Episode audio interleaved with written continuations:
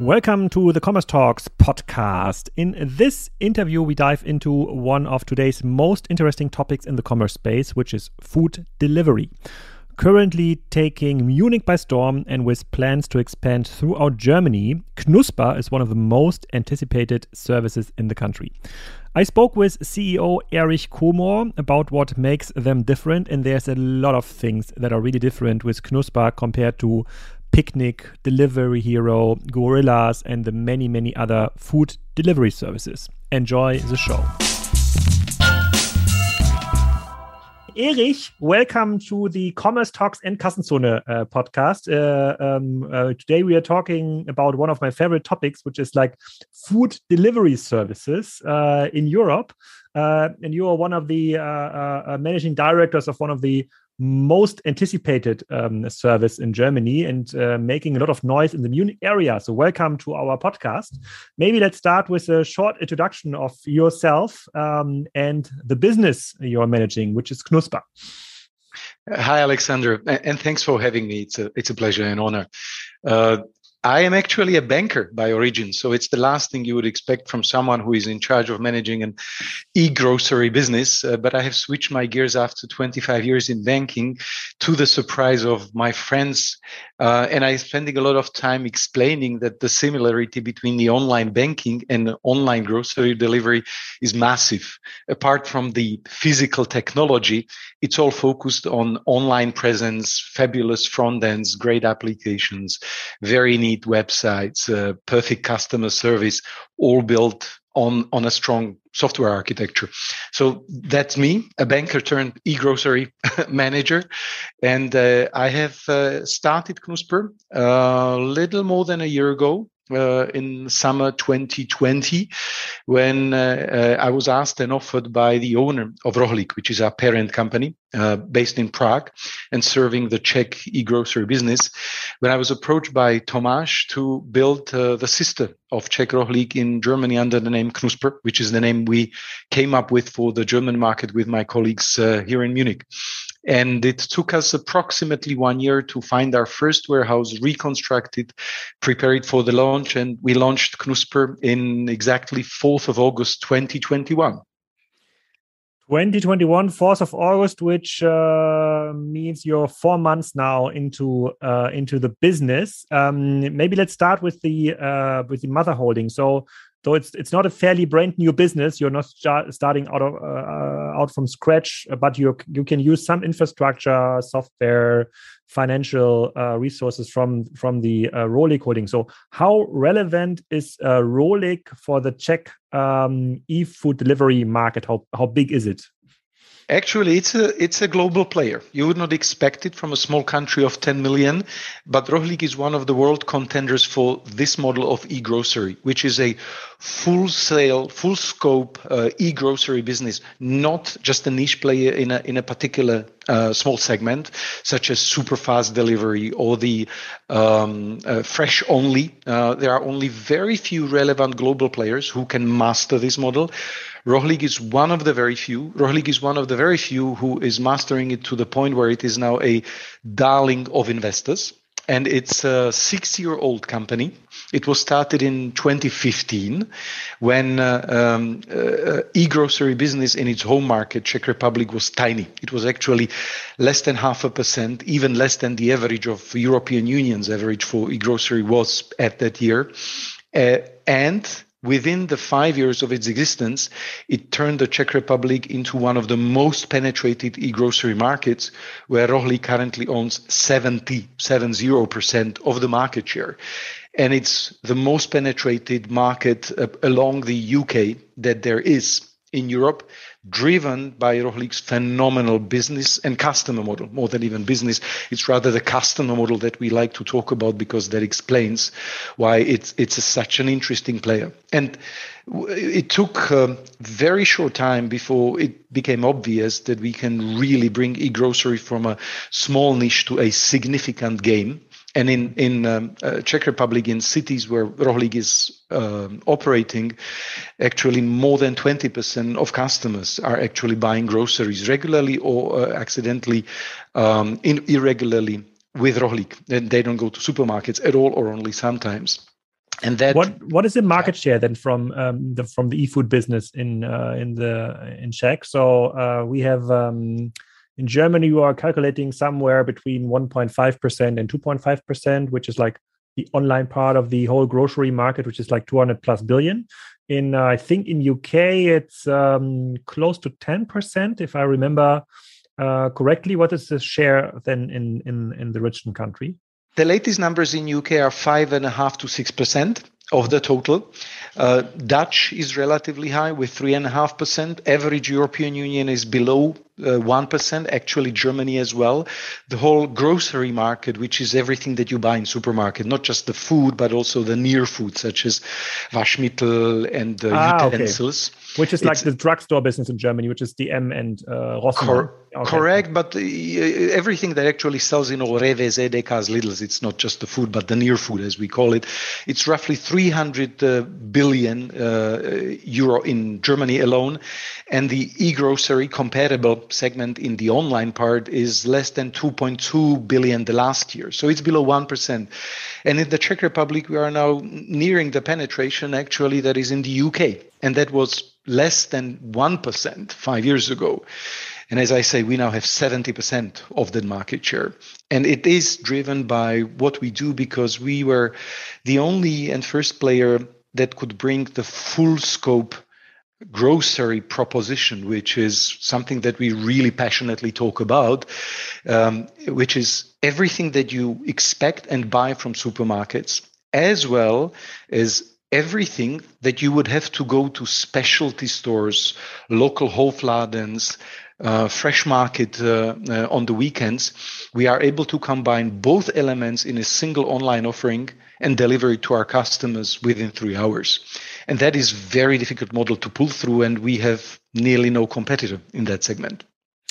So if I would have to explain this model to some friends who see now Gorillas or other like models, it's definitely like fast delivery that I understand. So instead of like waiting a day or 2 weeks in the Rewe case, which usually, and there's no delivery at all in my region, for example, you can get it like within like 3 hours. If I order before a certain cutoff hour, I would guess like before 3 o'clock. Is it correct?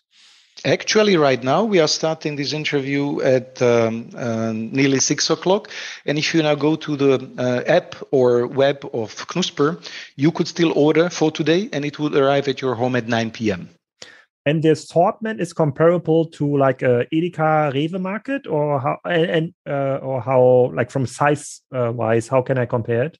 It's actually better, and significantly better, which is the thing that differentiates us, because yes, it is absolutely critical that customers can order on the same day.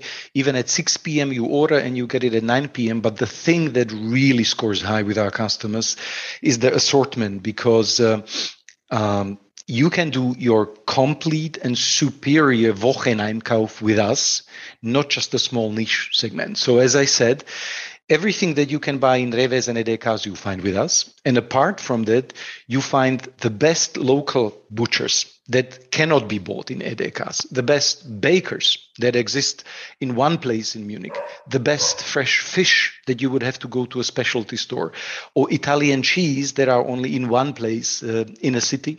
And you could get all those things, but you would have to drive to Edeka or Rewe and six other places to get the complete assortment. And that includes not only specialty stores, but the part that really is keen and warm to our hearts is local farmers. So we bring the best strawberries 6 kilometers from Munich, and we bring them virtually harvested in the morning in the field. And within 6 hours, we deliver it to customers living in Munich areas currently. So it's this super broad, locally focused, regional food-driven assortment. Which I found very impressive, and what I don't understand, or what do you need to explain a little bit to me, is like how were you able to build it up so fast? Because if I understand you correctly, and there were some numbers flowing around in our market in the recent weeks, you had like a meeting or like a public relations meeting at your warehouse in Munich, and there you said you have like 20,000 customers already, 1,500 orders a day already, with basket sizes above 80 €80. How do you manage within only 4 months to get to all this food partners like local farmers, the top-notch butchers, bakeries? So all the other services that entered the market actually went to the Grossisten. So they went to like a company like Edeka or Rewe or the big distributors behind and said, okay, I need this kind of 5,000 products. Can you deliver it to me like tomorrow? So how was it possible for you to fill up your warehouse? Or have you started like way earlier before August to fill up all the assortment? So first, let me correct you. We sold 1,500 orders a day 2 weeks ago. Now we are selling 2,000 and more a day, and it's growing significantly week by week. But yes, we started to build our assortment roughly 4 to 5 months before our launch. It takes nearly half a year to build this phenomenal range. But we haven't had a single partner who would not be interested to work with us. And that is because... surprising part that very few people expect. Out of roughly 520 suppliers and producers who deliver suppliers with the goods for our customers, more than 30% are very local producers, virtually a single farmer, Hofladen, producer of potatoes near Neufahrn, a concrete baker, Brot Manufaktur Schmidt, with phenomenal bread, who have their local production, but they really understood the opportunity and liked the cooperation with us, primarily because we enlarged the market. We suddenly, with few strokes of internet online propositions, we made their phenomenal products, which so far could be only sold in their local store, available to everybody in and around Munich. 2 million population instantly available. So the first is this differentiation. We make it available to everybody virtually from day one. The second part is this is how we built our proposition. It's a very sad story where it starts with, which is over the last 30 or 40 years, nearly 250,000 farmers went out of the business in Germany. And in the last 2 years alone, 10,000 and more farmers went out of business in last 2 years in Bayern alone. And that is the impact of the large-scale retailers who cannot accommodate small producers because it doesn't fit their logistics and business model. And we come with the opposite mentality. We are built for our platform, for our online business and app to be available for the small producers.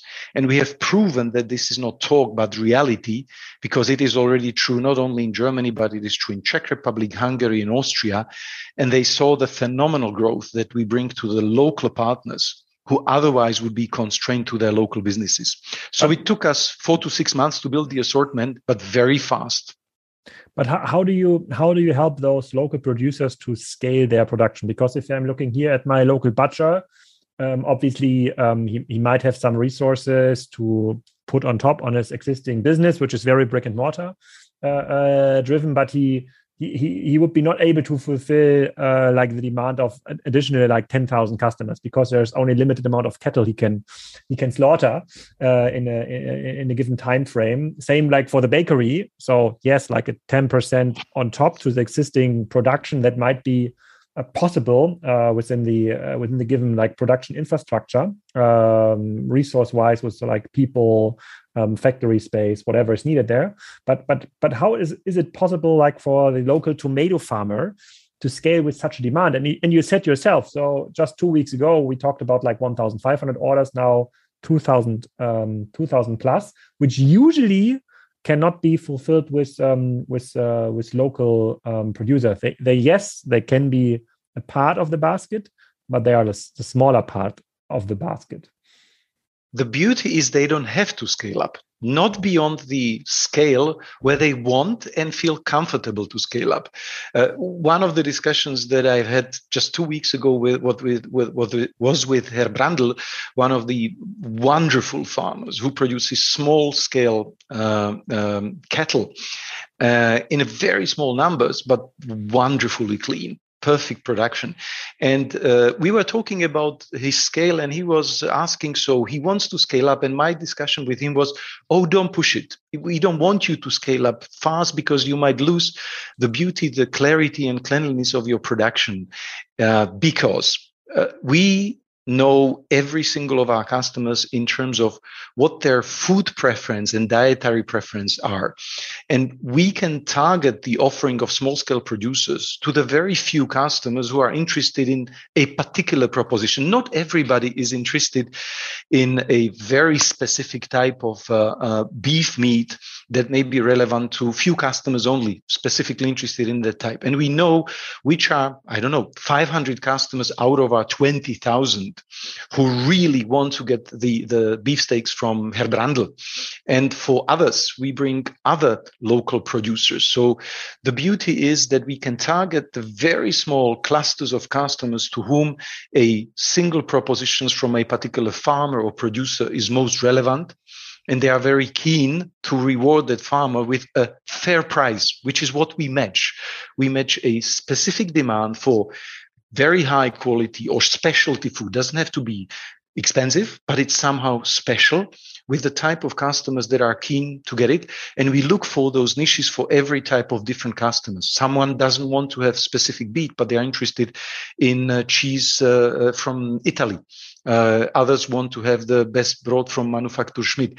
And we see those specific clusters of customers, and we bring more and more producers to get what these clusters actually most demand. Let's stick with the Brandl example, because you might know I was a cattle farmer myself. I had the double amount of cattle from Mr. Brandl, also highest quality.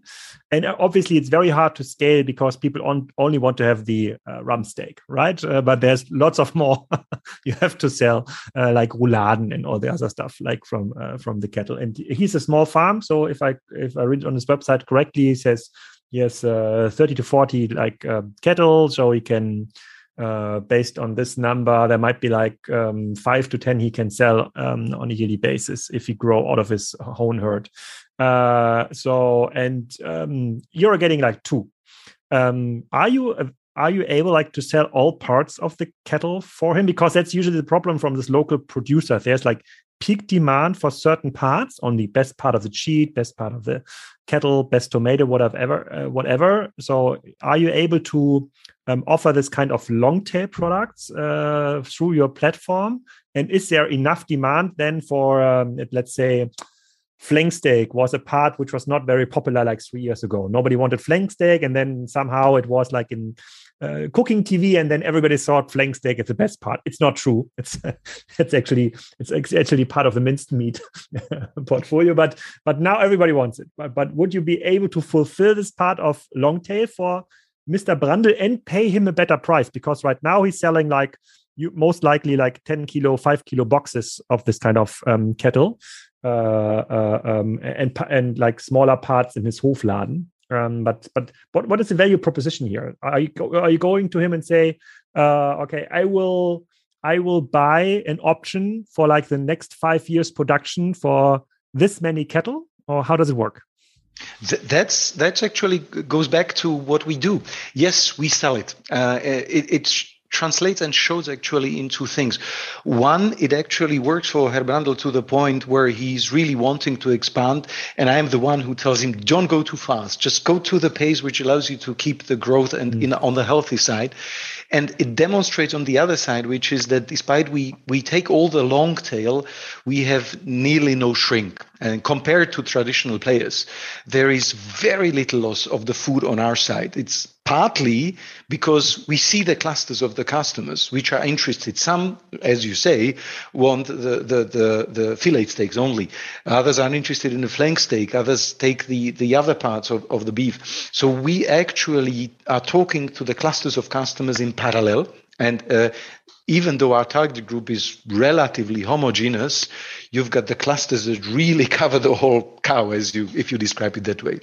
And the second part is the reasons why we have very little losses on the food side is because there is a chain of long-tail settlements that allow us to make sure that very little is thrown out. Part of it is customers really love a category called Rette Lebensmittel, which are the items that by all the projections might expire without being sold.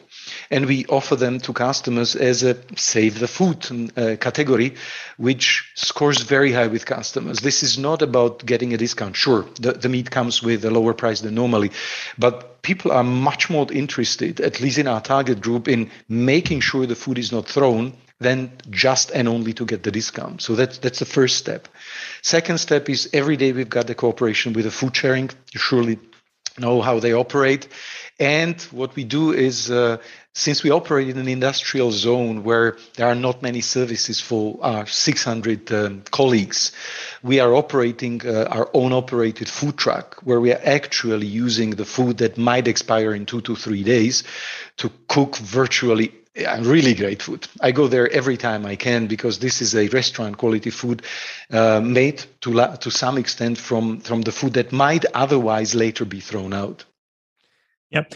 You know, so I love the model, obviously. So it has all the ingredients that we have been looking for years, and I've been in contact with a dozen, maybe 2 dozen of this local sales initiatives where they try to connect Hofladens and helping the producers to sell stuff which cannot be sold because of the infrastructure from Rewe, Edeka, and Aldi, but. It almost sounds too good to be true. That's why I'm asking this question. I trust you, and there might be a lot of truth in it, but I need to understand it a bit better, especially on with the scale and the scaling mode you are in. So growing slow and steady, that's a little bit easier to digest. Can you guide us through the customer journey? So when do you order the food that is ordered from a customer? So when is it in the warehouse? So how do you plan this kind of inventory management? So what is needed in order to fulfill this order in the warehouse? How many orders can you put on one of your delivery cars? So because that is one of the big disadvantages from other models, that there's only 2-3 deliveries per hours per car, which makes the last mile very expensive. Maybe you have a better idea how to work it out. And obviously, if you're working with local producers, there's still kind of a margin cap, right? We are not in the fashion business. You cannot charge 3 or 4 times the price you've paid to the producers. There's still a limited margin. Maybe can you guide us a little bit through this kind of process so we can understand better how it works? Sure. We have 2 sets of prices, competitive prices that are the prices of everything that exists in other places. So if we sell something that you can buy in Rewe, Edeka or on Amazon Fresh, we compare those prices. Virtually daily, we've got the comparison engines that make sure that the products that exist elsewhere on the market are priced exactly to the level where you can buy it elsewhere.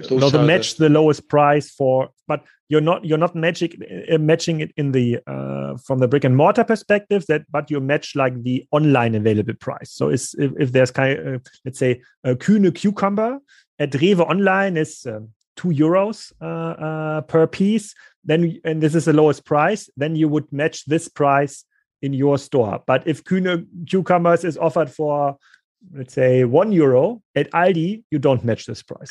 As is the case 98%, particularly because when you talk about the businesses that have got both the offline and online in parallel, 98% the pricing is same. Mm-hmm. Only on very few promotional items, typically the prices differentiate in reality. So though we compare on the online engines, you get also on comparisons to offlines. Mm-hmm. But we also compare to Amazon Fresh, we compare to DM Drogerie on the non-food prices to make sure that actually we match those. Okay, those are the competitive prices. And then we have the fair prices. And that is for the local producers, the farmers, the regional suppliers, those that you cannot typically find online. They don't exist in the traditional supermarkets.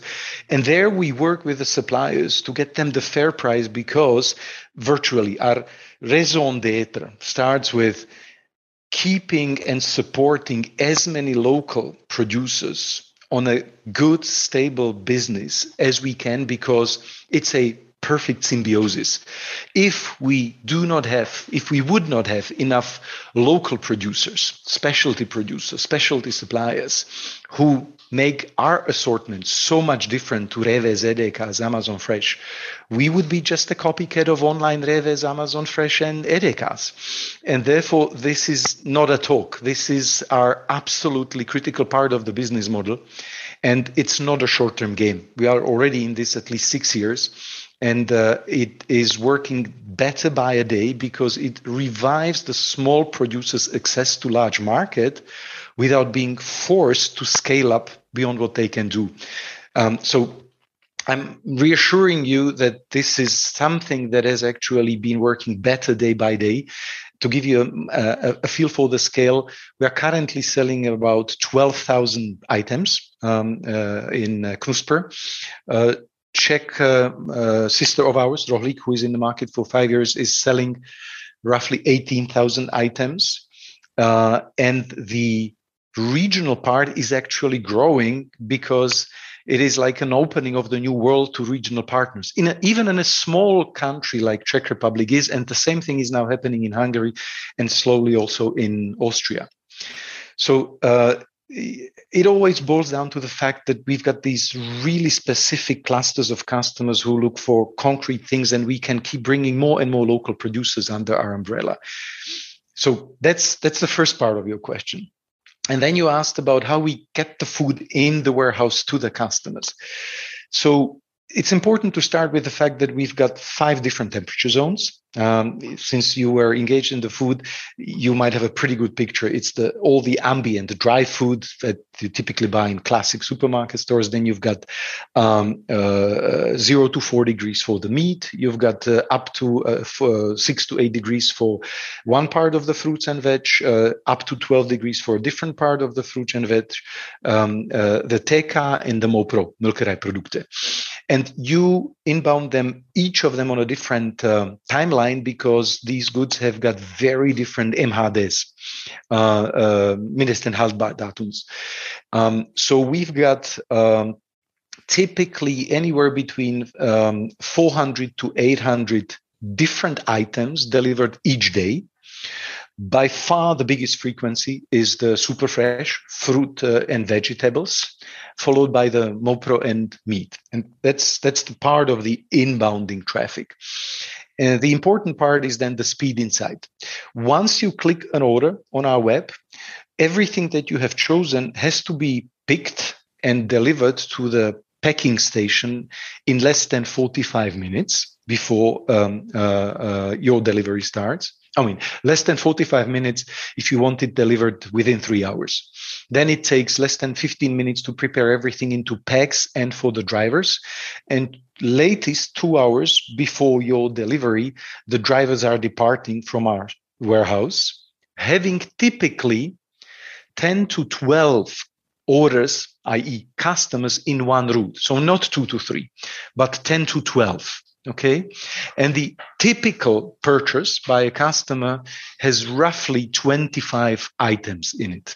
Those are the averages. That's, if you looked over time, you would see this as an average. So typically 1 hour to get everything into the car and 2 hours to drive it to 10 to 12 different households. And then the driver returns to the warehouse and picks up the next orders, right? While bringing back all the plant as well as our reusable bags, correct?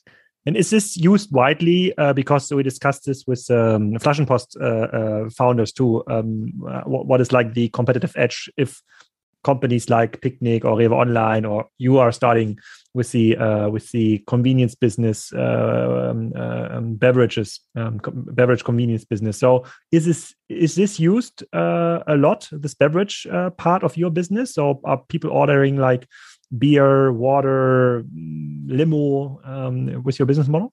Absolutely. Typically, a very, very usual order has 1 or 2 crates of beer, limo, Spezi, Coca-Cola, you name it. And the reasons why it's just one or two and not four or five, as you might see in Flash and Post, is because the frequency of our purchases is much faster than just the drinks businesses. And therefore, the customers order more frequently smaller amounts of crated drinks. Okay, now you might know Customs to the Podcast is listened also by a lot of managers of the classic food industry, and if I were sitting in their chair, they would ask themselves now, okay, what Erich is telling yet? It's from a customer perspective a very compelling business model: local food, regional food, very convenient delivered. But you know, margins are kept somehow. Last mile is expensive. You need to pay for this kind of warehouse. This can never become profitable. Like, it's the same argument they another generation of managers used for Zalando. Obviously, you don't need to report to those managers, but still, this argument is on the is on the table too. How can this become profitable? Because you pay fair prices to local producers. You're doing all the logistics that is paid by the customer in the brick and mortar channel, because they have to drive to the store and pick up the merchandise themselves. You're not charging higher prices. Is there a delivery fee included in this business? And how much is it?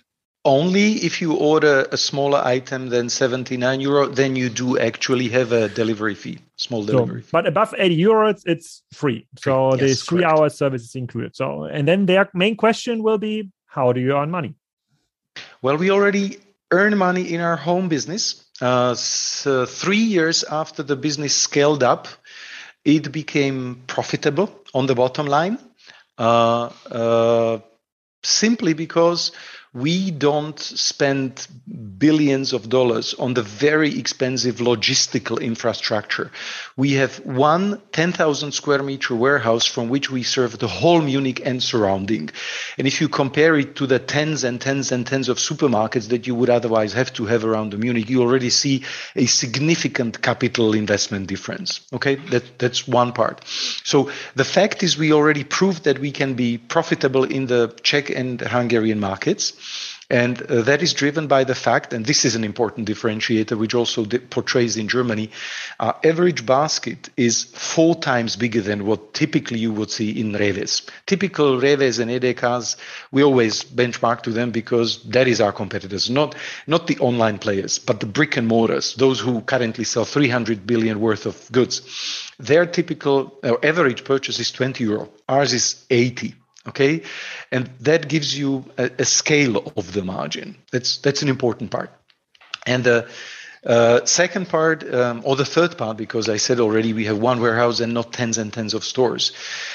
The important part is also to realize that somehow the German market is seeing itself as very thin on margin. Yes, the end prices are extremely competitive. We see, for example, quite a shocking difference to Austria. Austrian prices are significantly higher than German prices on exactly same goods. The competition is lower.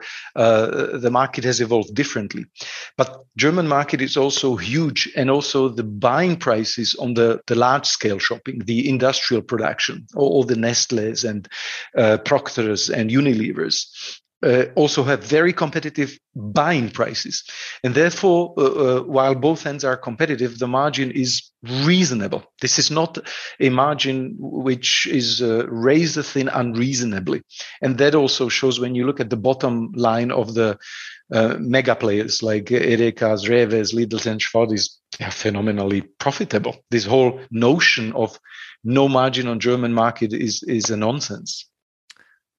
At least it's compared to the overall revenue, which is like 300 billion, the overall margin out of this market is comparatively lower than the fashion industry or the furniture industry, sure, for example. But that's where the low margin argument obviously comes from. But what do you think can then be? I think you've communicated a number for 2024 where you want to reach more than 1 billion in the German market. So in 2024, if we grew with the same speed, we will have like 4 to 7 billion overall e-food revenue in German in Germany, I would guess.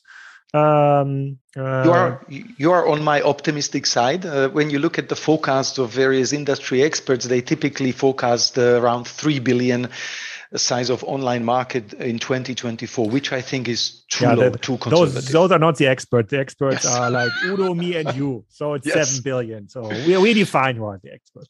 So, but what do you think can be? And we are usually arguing, and then you have listened to the Udo podcast too.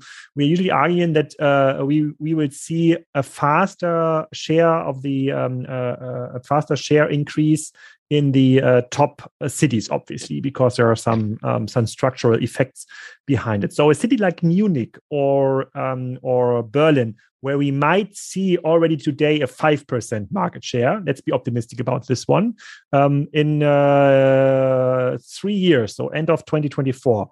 What is your best guess? Where can this market share be? Purely talking on the basis of a best guess, I would expect that these cities would be close to 10% penetration. So at least double the rate from today. Yes, I expect that in 3 years, the market will double in size. And will this be limited by demand or by offer? Because when I remember correctly, the conversations with other food delivery services in the beginning of the Corona crisis, there was way more demand, and Ocado was a very good example. They even limited the basket size for new orders. You had to wait for weeks until you get a delivery slot. So will this be a bottleneck on the demand or on the delivery side? It's a good question, because a model like ours takes some time to scale, as in it is dependent on the availability of specifically designed warehouses in vicinity of cities, which are going to be very much competed in the next years. So the limitations on my assumptions will be two: how fast players like us will scale. And for us, we want to cover all urban population of tier A and part of tier B cities within the next 2 years. So it will take us up to 3 years to get our service available to 30 million Germans. That is roughly 10 plus million households. And this will be predominantly urban population. It is yet to be seen how this model scales up outside to the more rural population. That game is not yet obvious. And I believe that the scalability of this model is somewhere in the range of 2 to 3 years on a fastest node. So it will take 3 years at approximately the fastest pace to get the service available to 1/3 to half of the German households. Okay, let's go with the 7 billion number in 2024. The next question I usually get from managers in this industry is, what part will be this kind of new quick delivery services? Let's say the services that deliver within minutes. It's not 15 minutes anymore, as I have learned. It's now sometimes 30 or 40 minutes, even from Gorillas or Flink. But where do you see the role of this super fast delivery as a share of the overall 7 billion we've just announced for 2024? Just for the records, I don't expect the market to be 7 million in 2024. That would be just phenomenal growth, never seen anywhere in the world. So I'm inclining to expect the market at 4 to 4.5 billion in 2024. That would be my best guess. But to your question, I often get asked, how is a business that delivers in 3 hours compete with a 15-minute delivery? And I say, these are two different markets. And I don't know what size the super fast delivery will have. I believe this market will evolve, will be successful. There will be just one winner in that market to be seen over the next 2 to 3 years. But I compare it to the physical world. Even in physical world, these two markets coexist next to each other. You've got big supermarkets where you buy your big family shopping, everything from meat to fresh food to groceries to Waschmittel. And then you've got a corner store with very few items, but available to you in a 2-minute dropout when you need to buy the milk that you forgot or the butter for the Sunday cooking, which is already being prepared. These two segments will coexist next to each other. What will I expect happen to the super fast is that in order to come up with some profitable model, they will be expanding their proposition to become a platform for super fast delivery of non-food, because that's the one of the only two ways available to make profit there. Either you become a delivery service to within the city, inner city, for different third parties, or, and that will happen in parallel, you have to price up your goods as the small stores do. If you go to the corner store, they have got only a few items, but they are a lot more expensive because you pay for the proximity. And that's so different that it happens on a parallel rail compared to our business, which will never compete to deliver in 15 minutes. Because do you need your full Wocheneinkauf in 15 minutes? No, you don't. If you get it in 2 hours, you get what you need. If there's like a company offering me like the same assortment, but within 15 minutes, I guess people would buy it in 15 minutes. But let's see. There's no competitor yet to be seen. On this note, do you see any competition? Because if I was looking into Knusper, I was reminded at least in some aspects on Picnic, which is you building this business at the opposite part of Germany in Nordrhein-Westfalen. But how close is Picnic to your business? It's somewhere in between, because Picnic differentiates itself in two aspects that we consider extremely critical. Picnic's assortment is much narrower than ours, even in terms of the size. It's below 10,000. And its assortment is just a subset of Edeka. They don't have their own assortment range. It's just the same thing minus something that you could buy in Edeka stores. And that is, if you saw my propositions, hugely different, because if you can get only or less in the online store that you can get in the Edeka next doors, the impulse to go online is significantly weaker. Okay, that's one big differentiator. The second one is their delivery model, for the sake of efficiency, provides no flexibility. If you tried Picnic, you would know that you wait until your street is assigned a delivery route, and then the delivery happens on a fixed schedule. So, for example, Tuesday, 4 p.m. And if you like it, you can order. But if it doesn't fit your schedule, you don't have an option. You have to wait until some fixed schedule fixes your schedule, but you don't choose when you get your delivery. Okay, got it. So I definitely can live with this differentiation. There's another differentiation usually made from expert in the market, which is kind of the shopping experience. If I understood correctly, and maybe I'm wrong here because I'm not living in the Munich area, there's no native mobile experience. It's kind of a mobile website I have to shop on. Is this correct? So is there kind of a plan to have like a native Knusper experience, or do you expect people doing their Wocheneinkauf on the desktop, so to say, or tablet website? But I'm not. I'm maybe walking on very thin ice here because I'm not living in the Munich area. But that's what I understood. No worries. We do have actually native app, a standard app, and actually, more than half of our customers use exclusively app to buy with us. Mm. And in many aspects, depending what your preference is, app is phenomenal. And as in many online businesses, some people prefer web, others app. But the penetration of app is much bigger than what I have expected before we started, to be honest. Mm. Okay. So, and would you expect with the growth of Knusper that the exclusive mobile experience, the exclusive mobile usage will increase over time?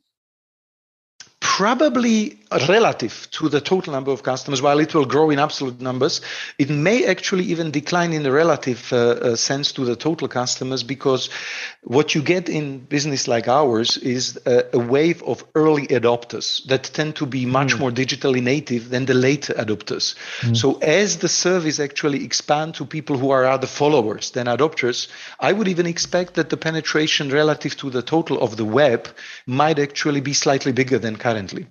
Yeah. Okay. Yeah. Got it. Okay. That's to be seen. Let's see how adoption rates develop over time. And then one last question about your operations in Munich. You said you have definitely a cost advantage because you're just working from one big warehouse.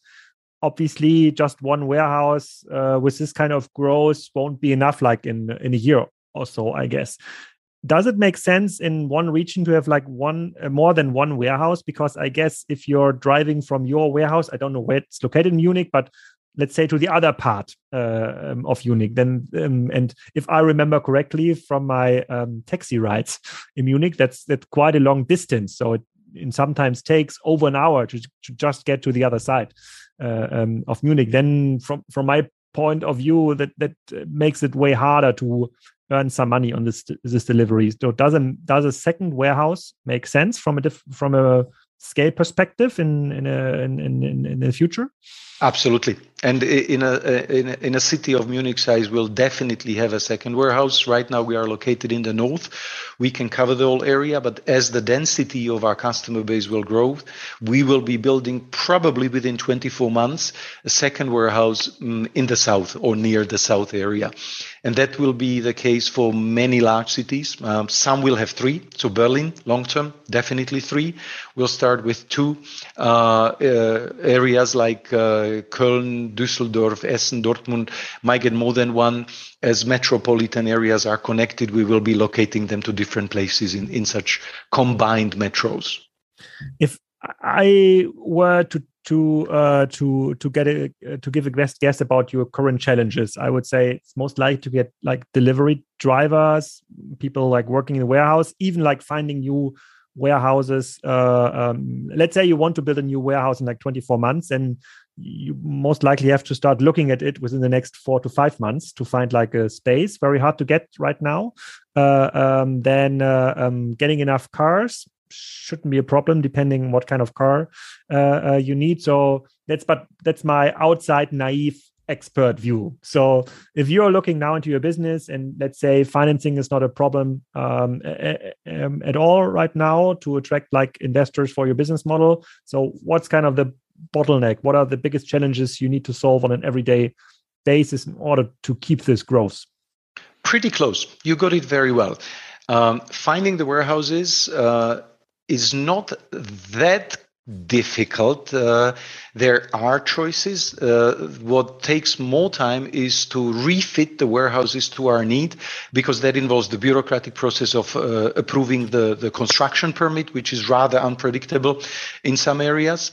And then particularly lately, anything related to construction material deliveries is complicated because the logistical chains of the world suppliers have been collapsing over the last few months. So while we normally could take as little as 6 to 9 months to go from identifying and contracting the warehouse to launching, it can easily be 9 to 12 months these days. So that's actually where the scale is somewhat slowed down. You are very right that finding enough of colleagues for the roles of pickers, packers, and drivers in the warehouse is not easy. But so far, we have managed to find many sufficient channels. And in particularly among the colleagues who drive the cars, we see very strong demand because it's a flagship service of ours. So drivers are, let me call it, the pampered part of our business. And we are looking for drivers who are extremely service-oriented, who understand that bringing the food to customers needs to be with the smile, great attitude, very structured thank yous and invitations to customers, and making sure that it is actually our ambassadors to the customers, and therefore we pay our drivers very, very well so that the job is attractive, so that we can train them properly, and so that it becomes a stable job for them. So that pleases me extremely, because if you were able to see the ratings of our customers, the feedback and ratings of the drivers is the flagship satisfaction source in parallel to the assortment. Somehow, people do not expect that the colleagues who make their living by drivings are phenomenally friendly, and we do exactly that. They do exactly that. How many drivers are working now for your Munich operation? Currently, I believe it's about 120 and growing fast. And with this amount of drivers, I guess there must be like a pattern of like previous careers. So, and it's a lot of people, and you're searching even more next year, same time. It's maybe 300 or 400. So, where have they worked before? What were it like former taxi drivers working for Amazon delivery? So, where do you find this many people that are willing to work with a smile while delivering the merchandise? Some come from the industry driving for the typical logistical companies. Many come from taxi and limo services. Yet further even come from service industries such as hotel receptionists, the restaurant waiters, which are very service oriented. So there is no particular pattern, but often it comes from the industry, but as well as service related ones. And let's go back to some of the core questions. We are running a little bit out of time, but there's some questions I definitely need to ask you. In the core market, in the core Rohlik market, how loyal are the customers? Is there any churn? Because you said you're like the 70% like market share, which is it must be obviously almost a churnless business because there cannot be like too much competition. But can you talk about like churn rates? How loyal are the customer? I guess there's like many happy customers in Munich now. It happens in two very distinct steps. One, once the customers typically pass the fourth purchase, there is nearly no churn. I mean, this is the period between the first and fourth purchase when the customers experience the online e-grocery and they make a decision whether it actually suits them or not. And once they are past the fourth purchase, the churn is nearly non-existent. And typically, over 30% of customers become a lifetime customers, never leaving virtually. What is the reason for the customers that are leaving the Knuspers service? Because that might answer the question where this kind of limited growth comes from, the question between 4 billion in 3 years versus 7 billion. So what is their reason? I guess there must be some NPS questionnaire afterwards, why they are leaving or not returning. There must be something which is compelling. The NPS of our customers is just phenomenally high. It's over 70 points. And if you know the industry numbers, they are barely at 12, 20. The best ones is the numbers I have received just lately is DM with 41, I believe. Everybody else is around 20. So it's a phenomenal satisfaction. But for those, I mean, it's like with every service. You've got the customers who will fall in love with online shopping.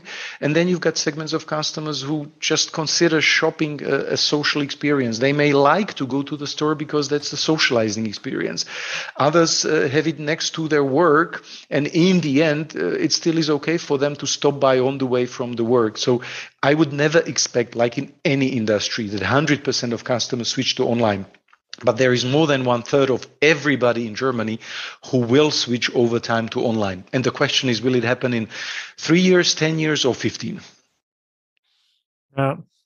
Yeah, it's interesting because that's definitely the less customers churn, the higher the growth rate would be in the market. So I know where the customers are coming from, word of mouth, and I saw some voucher initiatives over the last days.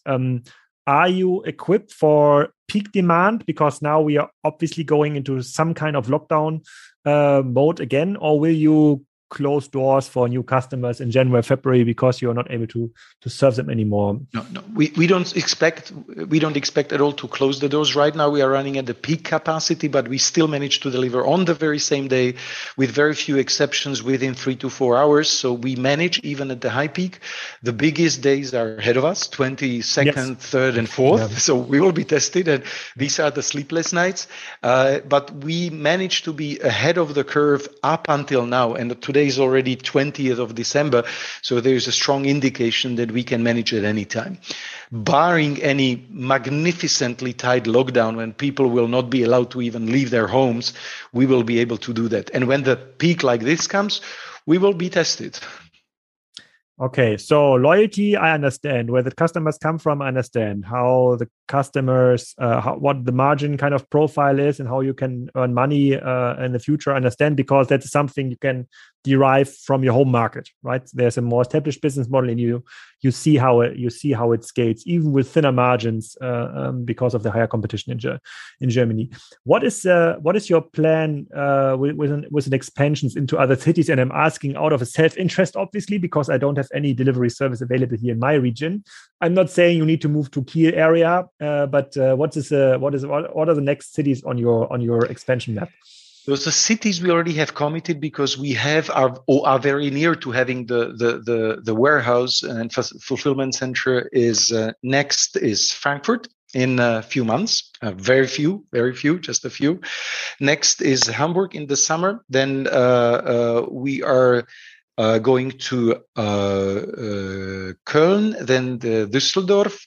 Then we've got very nice two locations coming at Berlin that might be happening as soon as the next year. And we are looking at few locations in Essen and Dortmund. And that's something that I can see now happening in less than 18 months. Some are coming in 2 months, others in 6, but all of those that I mentioned would be coming in less than 18 months. Within the next 18 months, we probably will not be able to expand beyond these 7 cities. We still are looking at Stuttgart. Mm-hmm. We now see something promising. And in parallel, we shall be looking at the next cities, but I have no commitment yet beyond the ones I mentioned. And you don't see any shortcomings in availability of drivers and delivery cars or so that could be an artificial bottleneck for your expansion, even if money is not a problem. Not yet, but it will come. Clearly will be a major labor pressure in the coming period. But we are just now starting to equip our warehouses with a new generation of automation. And that actually allows us to expand at this speed without being constrained by the labor. And then one last question. You've talked about very high NPS scoring of your customers in Munich on your website. There's it's hard to find this kind of review. So is this kind of an internal scoring? Because I'm not living in Munich, obviously.